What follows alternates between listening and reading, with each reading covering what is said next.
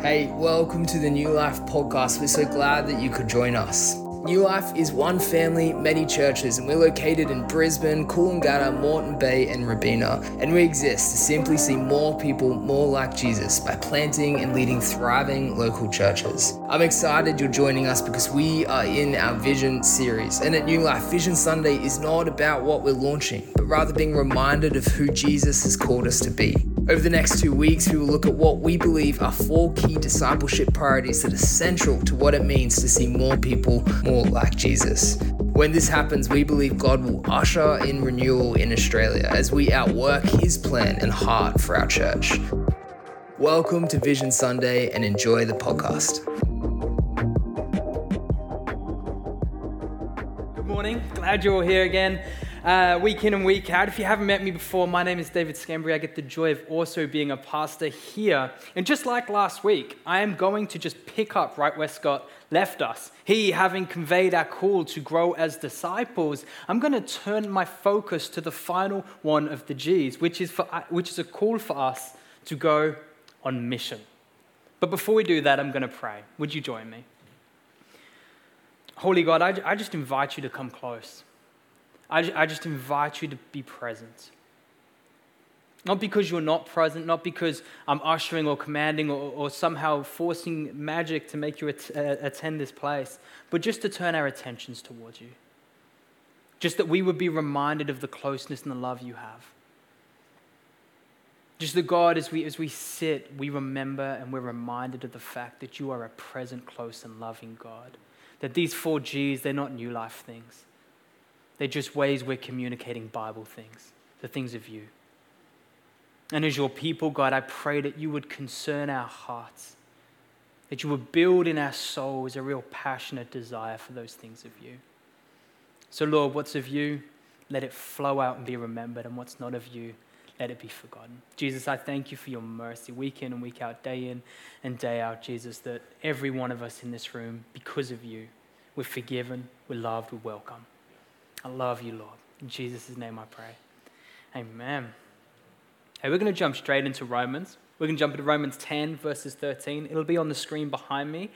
And it says this For everyone who calls on the name of the Lord will be saved. Hallelujah. Everyone. How then can they call on the one they have whom how then can they call on the one they have not believed in? And how can they believe in the one they have not heard? And how can they hear without someone preaching to them? And how can anyone preach unless they are sent? As it is written, how beautiful are the feet of those who bring good news. Friends, the scripture invites us to recognize that for someone to call on Jesus, for someone to turn to him and to experience salvation, first they must uh, believe in him. But to believe in him, first they have to hear him. And to hear of him, someone has to share or preach to them. But it doesn't start with the preaching. This doesn't say, look, so go and preach. It starts with another thing. For us to preach, first we must be sent. And these sent people, there, there are people called by God to make known God's good news, his gift to all the world, that people all over the world, in every community, in every walk of life, everywhere, would have a chance to call on Jesus' name and enjoy his goodness. These people, these sent people, they're missionally minded people who understand that their lives have a bigger purpose than just themselves. So, how many of us are sent? Are there pastors, preachers, evangelists, worship leaders, kids pastors? Maybe as you reflect on it, you go, maybe people smarter than me, godlier people than me, people who are less busy than me. But in Matthew 28, 19 to 20, which Scott went through before, Jesus opens that up with two words. He says, Therefore, go. Therefore, go. And with these two words, speaking to the whole church, not just in that time, but in all the ages to come, in all the days to come, right? He commissions his followers, his people, to be a go people, a people who know that they are sent. And this is not just a small collection of holy enough, talented enough, emotionally driven enough, uh, driven enough followers. It, it's every one of his followers.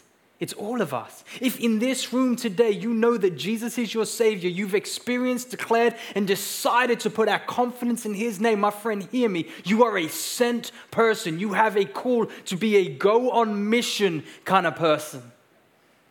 And this is New Life's fourth G that we would be a person, we would be a people who go on mission. And you know what I love about our church family? Is that this isn't a community that wants just the pastoral team or just the staff team or, or kind of leaves it to the 2% that do like 95% of the work or anything like that. This community isn't driven like that.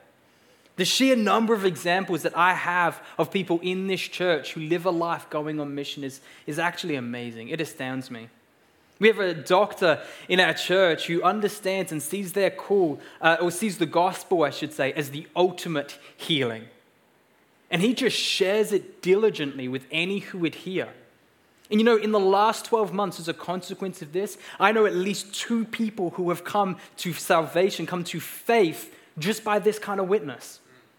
There's this amazing older lady who, in spite of her age, she sees the mission of God of one that's done inside the church and one that's done beyond it. And so she rocks up every week with her broom in hand and she just does some hard work and helps to clean this place and get it ready so we might come and enjoy clean and usable facilities. And then after she's done that, she comes back again and then she feeds the homeless and cares for people who are down and out through agape. And just this week, I said, Wow, we're so grateful for the fact that you do this. And she replied, oh, Oh, I just want to keep doing it whilst I can. Like, what a faith, what a heart. There's a young adult in our church who pushes back against his fear and shares the gospel relationally to, to everyone he can, from people he knows to strangers, wherever he can, from cafes to beaches. There's a businessman in our church who, who takes the opportunity, even in corporate settings, to authentically share who he is, faith and all in the midst of a corporate meeting would be bold enough to say, This is who I am. I am a Christian. This is my priority. At New Life, we believe that the ordinary Christian life is one of regular invitation, of deep community together, of apprenticeship to Jesus' way, and that all of that is steeped in hearts and minds that are captivated by a missional go mindset. So, how do we live this go on mission life?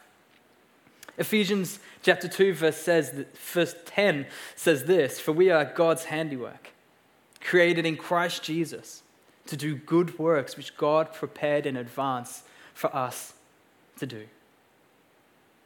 In just a moment, I'm going to invite you to turn to your neighbor and ask a question. I'm only going to give you a few seconds to answer it. So, uh, my encouragement would be don't try and cram the whole conversation, but let it start a conversation that spills over to our time over a coffee later or, or spills over into greater conversation at a different time. But here's, here's my question Turn to your neighbor and ask them this What makes going on mission for Jesus hard? Go and do that now.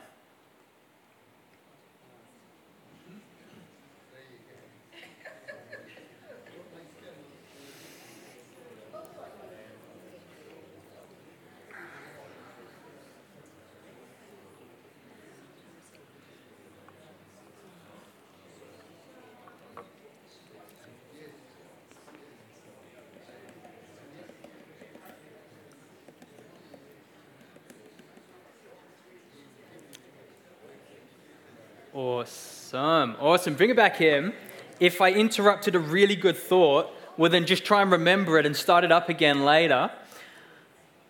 Here's the fact going on mission is a challenge. Friends, living a missional lifestyle, it is hard. Sometimes it can feel ambiguous, like we just don't even know what it means to be missional, right? Like, what does it even look like to work this out? It can be daunting, like, what if I fail? What if I'm not good enough? It can be risky. What if it costs me more than I know how to give? But Ephesians 2, chapter 10, teaches us that we are God's handiwork. And this word handiwork, it's, it's also translated to workmanship. It's an art piece. Friends, do you know you are an art piece to God? You are something that God has meticulously designed.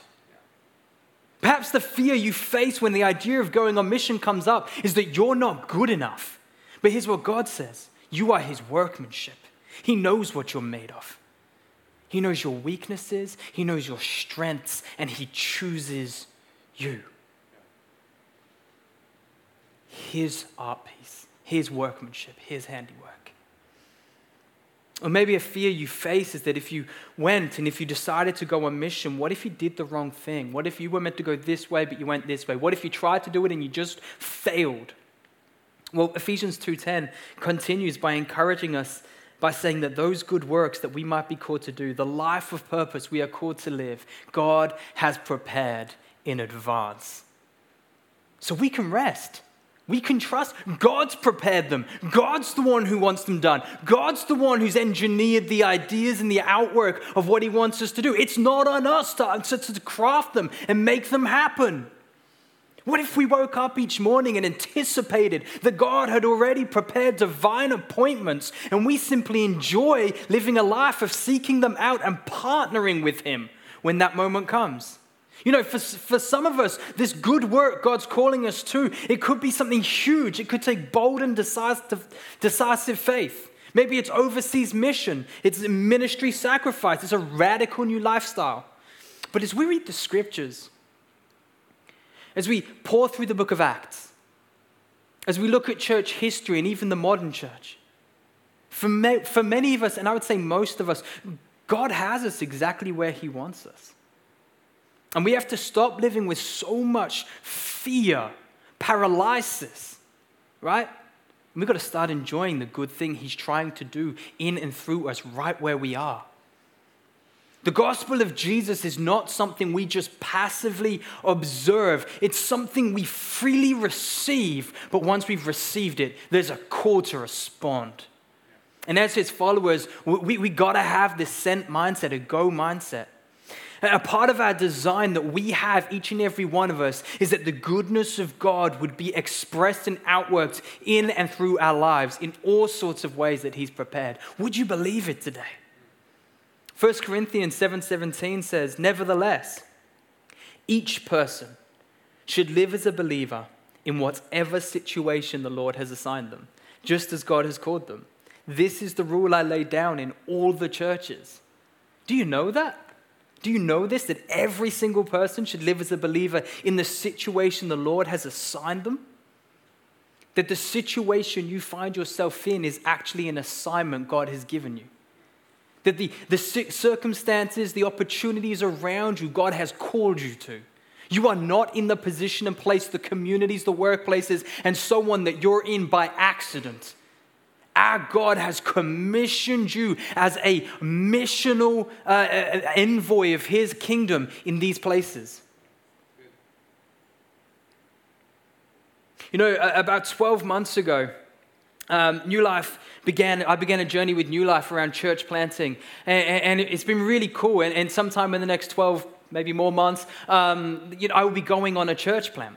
And when this happens, someone's going to stand on this stage and say, Hey, friends, we're planting a church, super exciting. Who senses a call from God that they might be called to participate in what God's doing there? I wonder if you imagine for a moment if that, if that day came, you felt the Holy Spirit drop into your soul and said, You. What, would, what, what feelings and fears would you begin to experience? If God dropped in your soul and said, I'm calling you on mission wherever this church plan is? What experiences would you have? And the crazy thing is, for each church, New Life has planted the, the phrasing that's been used is this isn't saying, Are you called on mission to a church plan? The question is, Are you called on mission there or are you called on mission right where you are? And this is what we as God's people need to recognize is that we don't choose between being on mission somewhere else or living casually. We have to recognize that we're, if we're here, we're here because we sense God's call is calling us to be on mission right here in the places that God has planted us. Whether we have a call to go or a call to stay, there is a mission field God has assigned us to right now. Friends, it could be our workplaces, our families, our communities, but these are divine and sacred appointments. And we actually, as Christians, we have to resist the urge to think of our lives along a sacred, secular divide. Friends, the life of a pastor isn't more holy than the life you're called to. Pastoral ministry is not a more godly lifestyle than the lifestyle you're called to. The question is, is will you approach the mission God has assigned to you, called you to, your mission field, as though it was just as sacred as you see other things as being? We've all been called to go. And what do we do in our going? What is it that we achieve in our going? We make disciples. We disciple the unsaved with the gospel. We disciple each other, fellow Christians, in deeper intimacy with the gospel. In other words, we partner in seeing more people become more like Jesus. Dallas Willard describes it this way He says, The greatest issue facing the world today, with all its heartbreaking needs, it's whether those who, by professional culture, are identified as Christians will become disciples, students, apprentices, practitioners of Jesus Christ, steadily learning from Him how to live the life of the kingdom of the heavens into every corner of human existence. We must see our call as primarily to go and be disciple making disciples. Friends, uh, are we accountants? Great, we go and make disciples through our accounting. Perhaps we're baristas. Great, we go and we make disciples by means of hospitality. Are we teachers, parents, or tradies? Brilliant. These are the means by which we go and make disciples in our world. The core question we have to all face as a people going on mission is the question of how are we going to use the specific gifts and interests, talents, and opportunities that God has gifted our lives that we might prioritize discipleship and disciple making in our world. Because here's the thing if we concern ourselves with gathering the lost through invitations, with gluing into Christian community, being a part of the substance by gift and call of what a heavenly community could look like. If we concern ourselves with growing as disciples of, of Jesus, apprenticing under his way, and if we go on mission, understanding our lives as a life of God given purpose, then we will see a broken world broken down, and we will see light and life pour on in. And we know that's true because anyone here who calls in the name of Jesus has experienced a, a, broken life break down, has experienced light and life pour through. Anyone here who knows the good name of Jesus knows that that's true. Right? And we get to live lives of combined purpose with eternal impact, knowing that because we experienced it, because it's been true for us, there are people in our communities who will never encounter a pastor, people in our worlds who will never step foot in a church, people out there who we get relationship, who will never ever have relationship with one of those people you think are more godly than you, right? It's, it's, it's crazy that you have the opportunity in your life by divine commission to witness to a people nobody else is available available to witness to. There are people in our world who are just waiting to hear the truth of the gospel, and once they hear it, they will become a Christian. My question is would you say it? Would you share it? Would you ambassador the kingdom to those who don't know Jesus and even to those who do? Would we be a disciple making church? Romans chapter 10, verses 9 to 13, just before the bit we read before, says this if you declare with your mouth that Jesus is Lord, and if you believe in your heart that God raised him from the dead, you will be saved. For it is with your heart that you believe and are justified, and it is with your mouth that you profess your faith and are saved. As scripture says, anyone who believes in him will never be put to shame. For there is no difference between Jew and Gentile. The same Lord is Lord of all and richly blesses all who call on him. For everyone who calls on the name of the Lord will be saved. Friends, as Scott says before, this gospel life we live, it's not about perfection, it's not about achievement. Our call to be disciple making disciples is not a call for each of us to go and attain the standards Jesus did. It's for each of us to say, I'm in. It's for each of us to say, hey, I'm, i know I'm going to fall short every day, but, but I'm in. I'm going to pursue. I'm going to chase. I'm going to prioritize this kingdom way because I've tasted its goodness and I believe it's a better thing for this world, for my family, for my workplace, uh, for my own personal life than anything else. Because, friends, Jesus cares about this world. He cares about the brokenhearted. He cares about us, and He cares about every single person we've ever come across. His heart is compassionate and kind, loving and unfailing in forgiveness. This is our Jesus. We believe on His name, and His name is good. So, would you join with me in prayer? Lord, I just thank you that you are who you say you are. That God, your love is so rich and so merciful. And God, we don't come before you right now, Lord, just hoping against hope that maybe, maybe, maybe we might have done enough this week to be saved. But we come before you in the confidence that if we just call on your name, we will receive the great grace and salvation you give and you delight to give. That you see each of us with such a passionate love. And not only us in this room, but all the people out and about that you have called us, commissioned us, and sent us to be missionaries to. God, burn by the power of your spirit a holy, passionate desire. Break our heart for what breaks yours. Lord, we love you. You know, maybe in this room with all eyes closed and with all heads bowed, maybe you haven't heard of the love of a Jesus who cares so richly for you. He would die for you. He cared about you. He commissioned people to preach that gospel to you once. And He's welcomed you here today that you might hear His good news. And maybe today you've never started a conversation, you've never started a relationship with Jesus. I just want to invite you to respond today. If this is something you feel God is prompting in your soul to do, just raise your hand boldly in the air. All eyes are closed, all heads are bowed. Come on. So good. Jesus, I, I just thank you, Lord, that you're moving in that person's heart. The God, you are working powerfully that right now you are forgiving sins and welcoming a child home to you. And it says in the Bible that angels are rejoicing because of that. That's how much delight it brings.